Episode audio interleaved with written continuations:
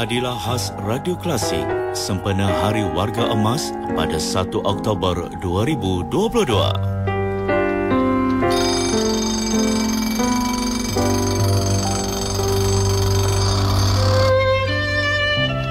Jam menunjukkan pukul 4.45 minit pagi.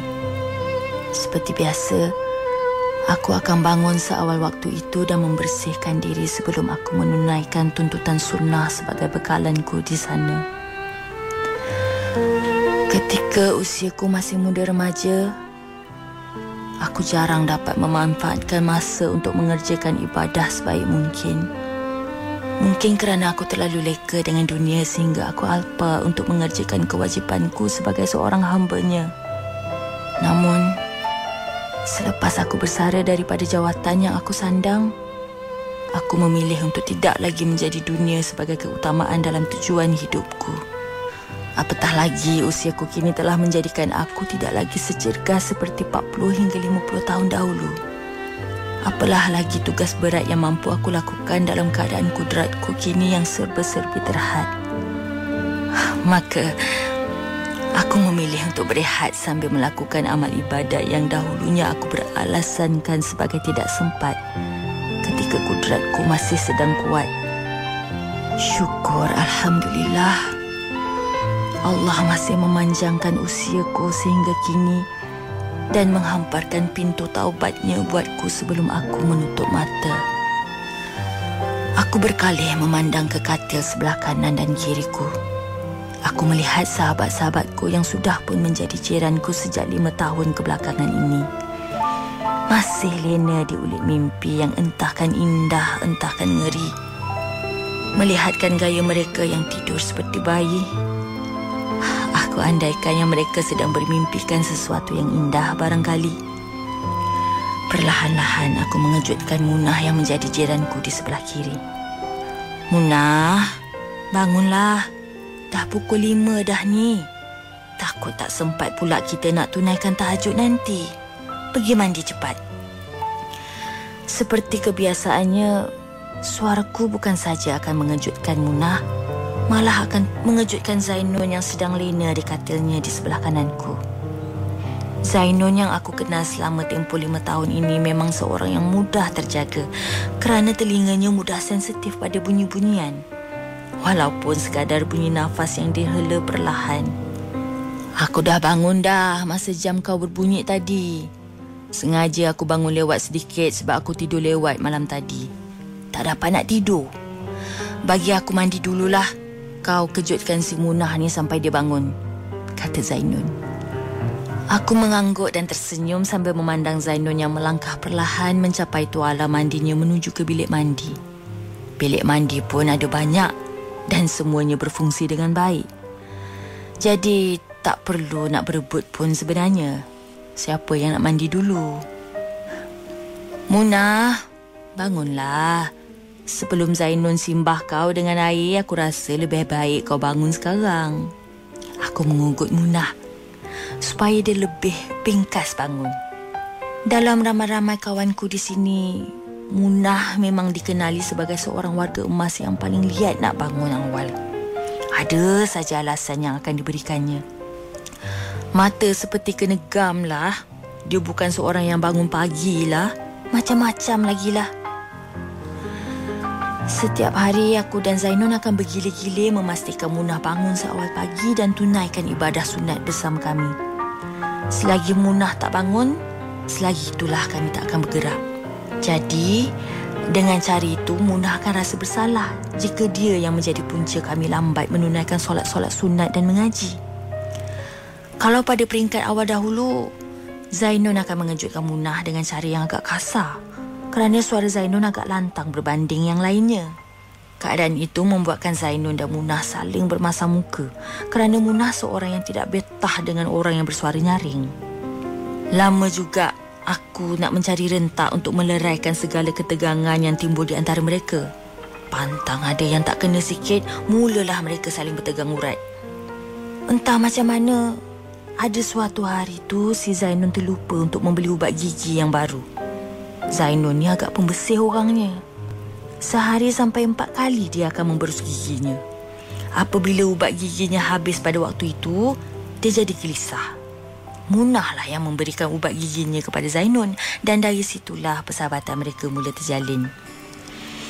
Kami bertiga bersahabat baik sehingga kini dan saling mengejutkan dari tidur antara satu sama lain. Kamilah tiga serangkai, Munah, Zainun dan Siti.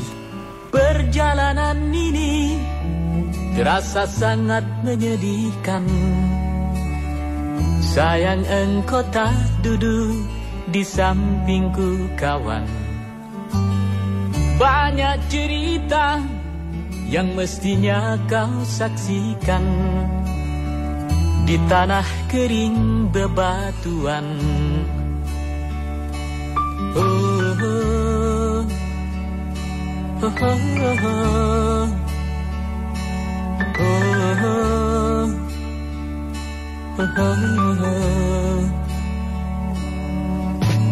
Tubuhku terguncang Dihempas batu jalanan. Hati tergetar Menampak kering rerumputan.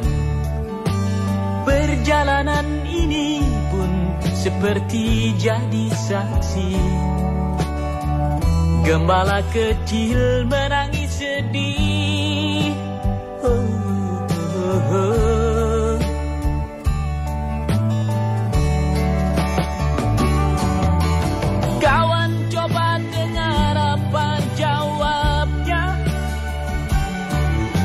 Ketika aku tanya mengapa Bapak ibunya telah lama mati. Di telan bencana tanah ini Sesampainya di laut Ku kabarkan semuanya Kepada karang, kepada ombak kepada matahari. Tetapi semua diam Tetapi semua bisu. Tinggal aku sendiri Terpaku menatap langit.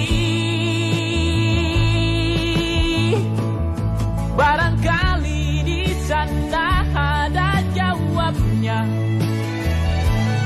Mengapa di tanahku terjadi bencana? Mungkin Tuhan mulai bosan Melihat tingkah kita Yang selalu salah dan bangga Dengan dosa-dosa Atau alam mulai enggan. Bersahabat dengan kita Coba kita bertanya pada rumput yang bergoyang. Oh, oh, oh, oh, oh,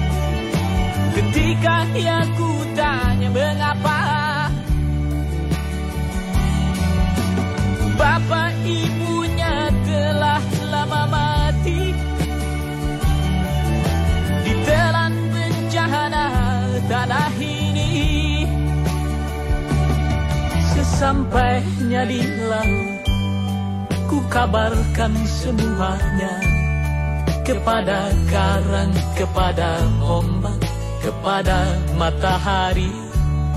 Tetapi semua diam Tetapi semua bisu Tinggal aku sendiri Terpaku menatap langit. Barangkali di sana ada jawabnya.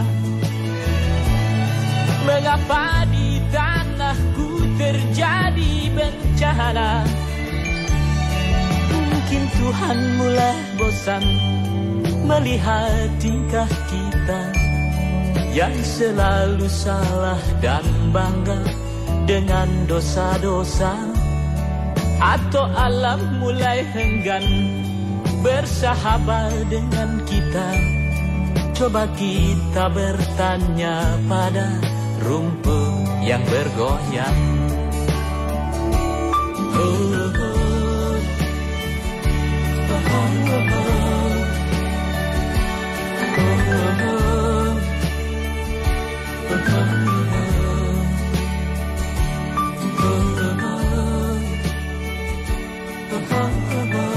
Setiap minggu pada hari yang sama, para penghuni rumah warga sejahtera ini akan bersiap-siap seolah-olah ingin menyambut upacara penting.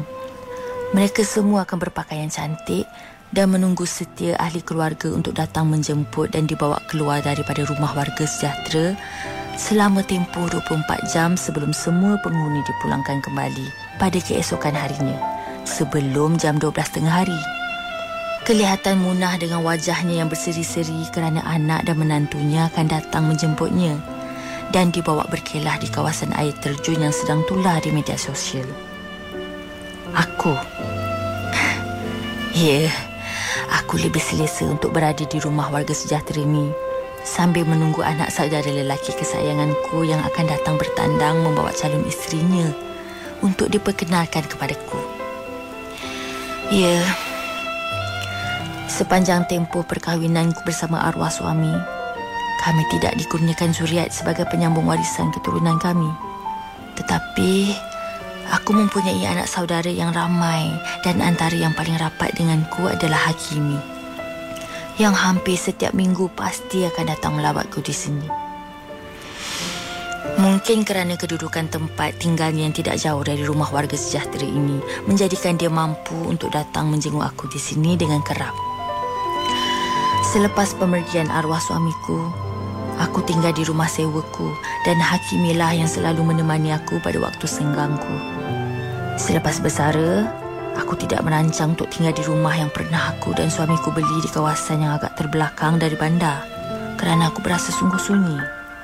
Maka, kerana itulah aku menyerahkan rumahku itu kepada Hakimi untuk diuruskan sebagai inap desa dan aku memilih untuk tinggal di rumah warga sejahtera kerana ada ramai kawan-kawan di sini yang dapat membantu menghilangkan rasa kesunyianku. Lagipun di sini ada banyak aktiviti yang menarik sehingga kadang-kadang kami terlupa untuk berehat kerana terlalu seronok dengan aktiviti yang disediakan di rumah warga sejahtera ini. Cuma apabila malam menjengah sebelum aku melelapkan mata terbit rasa rinduku terhadap arwah suami. Mungkin kerana aku dah terbiasa dengan rutin harianku tak kala arwah suamiku masih bernafas. Kemana saja kami pergi, kami selalu berdua. Jadi, aku tak biasa menguruskan hidup ke seorang diri. Sambil aku bersiap menantikan kehadiran Hakimi bersama-sama calon isterinya, aku mencari kelibat Zainun. Tidak seperti minggu-minggu sebelumnya. Minggu ini aku lihat Zainun hanya berdiri di sudut memandang ke tingkap dengan raut wajahnya yang sayu. Kalau tak silap aku, sudah hampir tiga minggu aku lihat Zainal begitu. Ingin ku bertanya, dikhawatiri jika aku dikatakan seorang penyibuk yang ingin mencampuri urusan orang lain. Pergilah tanya apa masalah si Inun tu. Aku dah tanya, tapi dia tak mau bercerita. Dia cuma kata yang anak lelakinya dah lama tak menghantar khabar. Kau pergilah risik. Mana tahu kalau dia mahu pula bersembang panjang lebar dengan kau. Seperti mengetahui apa yang sedang bermain di kotak fikiranku. Munah sempat mencelah sebelum dia hilang dalam celahan para penghuni yang berlumba-lumba menghampiri ahli keluarga yang sedang menanti di luar. Bukan main gembira lagi Munah nampaknya. Siap nak berlari gayanya. Sempat aku berpesan padanya supaya berhati-hati. Dia lupa agaknya yang dia ada sakit lutut. Sifat gila-gila yang ada pada Munah membuatkan aku hampir terlupa pada Zainun yang sedang dirundung duka. Aku perasan juga selepas daripada majlis perkahwinan anak Zainun pada bulan lepas, aku lihat Zainun sudah tidak seceri dulu tidak sama keadaannya ketika dia mula-mula hendak terima menantu. Aku sempat menghadiahkan senyuman yang kukira paling manis buat Munah sebelum dia ditelan ke dalam perut kereta anaknya. Rumah warga sejahtera yang tadinya riuh dengan suara gembira para penghuni kini tiba-tiba sunyi. Perlahan-lahan aku menghampiri Zainun yang masih berada di posisi yang sama aku melihatnya tadi. Aku mengatur langkah sambil aku menyusun ayat yang aku rasakan paling sesuai aku tuturkan kepada Zainun. Aku harus berhati-hati kerana aku bimbang jika kata-kataku itu nanti akan menambahkan lagi rasa guris di hati Zainun. Kegelisahan di dalam kedinginan meniti sepi keseorangan sebuah kematian yang tiada bernisan sendu mengiringi perpisahan ruang nan luas diri bergerak bebas. Namun keupayaanku terbatas. Segala mimpi menjadi api perit membakar diri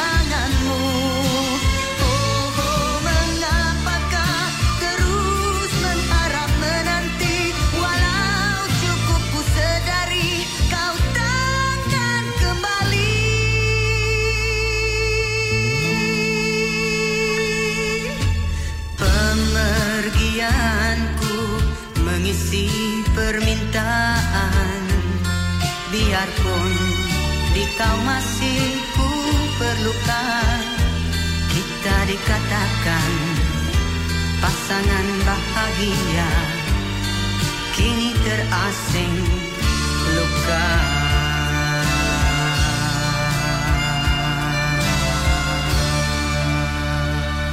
Buat pertama kalinya aku melihat Zainul menangis teresak-esak begitu. Siapa sangka Zainun yang dikenali sebagai seorang tegas dan kuat selama ini juga mampu mengeluarkan air mata sehingga bengkak mata. Agak sukar untuk aku menafsir biji butir yang keluar daripada mulutnya kerana esak tangisnya yang terlalu ketara. Tetapi ada juga sepatah dua kata yang dapat aku tangkap iaitu rasa kecewanya terhadap anak lelaki tunggalnya yang tidak lagi mengambil kisah tentang Zainun setelah anaknya itu mendirikan rumah tangga bersama gadis pilihan. Ya, aku pasti turut dapat merasai kekecewaan yang ditanggung oleh Zainun. Walaupun aku tidak mempunyai anak, tetapi sebagai seorang wanita, simpati dan empati itu tetap ada. Aku memujuk Zainun dengan berhati-hati. Ibarat menarik rambut dalam tepung, rambut tidak putus, tepung juga tidak berserakan. Aku pasti anak Zainun pasti mempunyai sebabnya tersendiri atas perbuatannya itu. Aku meminta Zainul menunggu kedatangan anaknya tu dan dapatkan penjelasan daripadanya nanti berbanding jika Zainul berterusan menghubungi anaknya kerana tindakan itu hanya akan menambahkan lagi jurang perbalahan di antara mereka anak beranak. Sebenarnya kehadiran Zainun sebagai penghuni di rumah warga sejahtera ini juga adalah atas kerelaannya sendiri. Bukan kerana anaknya yang meminta. Jadi, aku pasti anaknya itu tidak berhasrat untuk menjadi seorang anak yang tidak mengenang jasa. Memandangkan sebelum ini juga, anaknya itu tidak pernah culas dalam menunaikan tanggungjawabnya sebagai seorang anak. Mendengarkan kata-kataku itu, barulah Zainun terlihat sedikit lega. Zainun sempat berkata, Aku minta maaf Siti. Aku terlebih emosi pula hari ini. Mungkin aku jarang berenggang dengan satu-satunya anak aku tu. Jadi aku berasa agak janggal dan susah untuk sesuaikan diri. Aku lupa yang dia juga sudah memulakan kehidupan berkeluarganya sendiri. Aku lupa yang kini aku dah berkongsi kasih. Aku tersentak sejenak mendengarkan kata-kata Zainun itu. Benar. Kita selalu merasakan bahawa kita adalah pemilik mutlak pada sesuatu atau pada seseorang kerana kita benci pada kehilangan. Perkataan kehilangan itu kita anggapkan sebagai musuh yang tak berkesudahan. Sehingga kita menutup peluang hakikat yang kemungkinan kehilangan itu juga boleh menjadi kawan. Aku juga begitu. Semua makhluk biasa juga begitu. Tiba-tiba Aku terdengar bunyi hon kereta dan aku menoleh. Anak saudaraku sudah pun sampai. Lantas aku terfikir untuk mengajak Zainun singgah ke rumah kampungku yang kini sudah pun menjadi inap desa. Memandangkan hari ini tidak ada tetamu yang mendaftar masuk. Aku fikir mungkin aku dan Zainun boleh menginap di situ untuk semalaman supaya Zainun boleh melapangkan rasa sesak yang menyerang fikirannya. Zainun terus bersetuju tanpa banyak bicara apabila aku memberikan cadangan. Lantas dengan pantas dia bersiap dan mencapai apa yang ada untuk dibawa bersama. Teruja betul nampaknya dia sambil sesekali dia menyeka air mata yang masih bersisa. Sementara aku menunggu Zainun untuk bersiap, aku menghampiri anak saudaraku. Hakimi dan berkenalan dengan calon isterinya. Cantik manis orangnya. Penuh sopan tutur dan kata. Tetapi terlalu awal untuk aku menduga.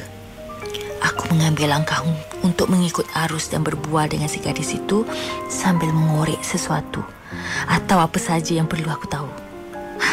Barulah aku tahu yang sebenarnya aku ada bakat sebagai makcik kepoci. Tidaklah sampai aku timbulkan rasa tidak selesa di antara aku, Hakimi dan gadis pujaannya. Cukuplah separasnya yang perlu aku tahu. Kami bersiap untuk pergi. Selepas melihat Zainun sudah pun bersedia dan menghampiri kami dengan senyuman yang terukir menggantikan muncung mulutnya sedari pagi tadi. Aku sempat memandang keadaan sekeliling rumah warga sejahtera. Rumah ini pasti akan sunyi sehingga tengah hari esok. Ramai yang menyangka bahawa warga emas seperti kami yang tinggal di rumah jagaan akan berasa terseksa kerana diabaikan. Tidak, tak betul tu. Sebenarnya, terlalu banyak aktiviti yang kami perlu lakukan sehingga kan kami tak sempat nak berasa terseksa. Ada waktunya kami melakukan ibadah. Ada masanya kami akan beriadah. Ada saatnya kami mendengar ceramah ada ketikanya kami melakukan perkara-perkara yang mudah sehingga lelah. Pendek kata, Setiap masa kami tu akan diisi dengan aktiviti yang tidak akan memudaratkan diri. Di sini kami bukan lagi orang asing. Di sini kami bukanlah individu yang saling memencilkan diri. Di sini kami yang telah bergelar warga emas ni berkumpul umpama family yang besar menjaga antara satu sama lain sentiasa ada pada waktu sukar ataupun senang. Tetapi sekali-sekali rasa sunyi itu tetap akan muncul kerana kita bukannya hidup bersama dengan orang yang bukan merupakan ahli keluarga kita sejak azali. Tetapi itu bukanlah alasan untuk memilih hidup yang tidak mendatangkan bahagia. Ketahuilah, dalam hidup kita, semuanya adalah atas pilihan kita sendiri. Berbahagialah dengan cara kita sendiri yang tidak semestinya dengan hanya wang ringgit. Berbahagialah seadanya tanpa memandang pada pangkat dan rupa. Berbahagialah sampai saat kita menutup mata. Dan jangan disimpan sendiri kebahagiaan yang sudah dikecapi. Berbahagialah, berkongsilah. Tiada istilahnya kita hanya seorang diri melainkan mati. Hakikatnya, apa saja yang kita ada di dunia ini bukanlah kepunyaan kita secara mutlak. Berbahagia serba-serbi tak akan menjadikan kita miskin. Berkongsi segala yang kita miliki tak membuatkan kita daif. Bahkan, sifat saling berbahagia dan berkongsi akan melahirkan seorang manusia yang kaya jiwa-jiwanya yang tidak lekang daripada rasa cukup dan rasa syukur kepada Tuhan yang maha memiliki ke atas setiap penjuru langit dan bumi. Dan percayalah, Setiap kejadian itu pasti ada hikmah yang tersembunyi dan hanya Allah Subhanahu Wa Taala sahaja yang amat mengetahui segala rahsianya. Wallahu alam. Aku yang masih di perjalanan hidup ini begitu lama berliga di persimpangan dunia Menempuh jarak dan titian. Rimba dan lautan. Mencari sesuatu yang abadi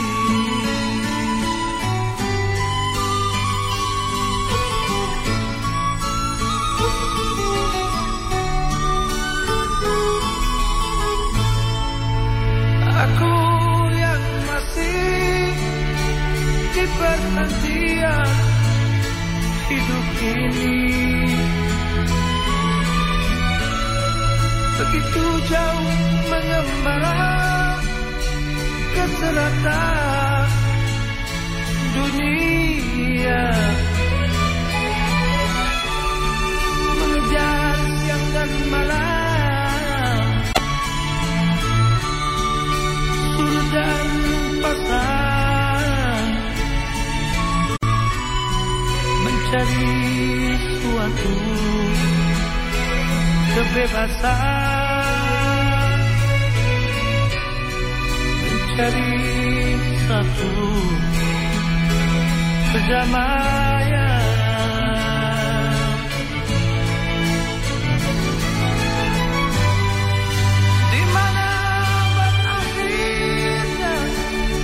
la la la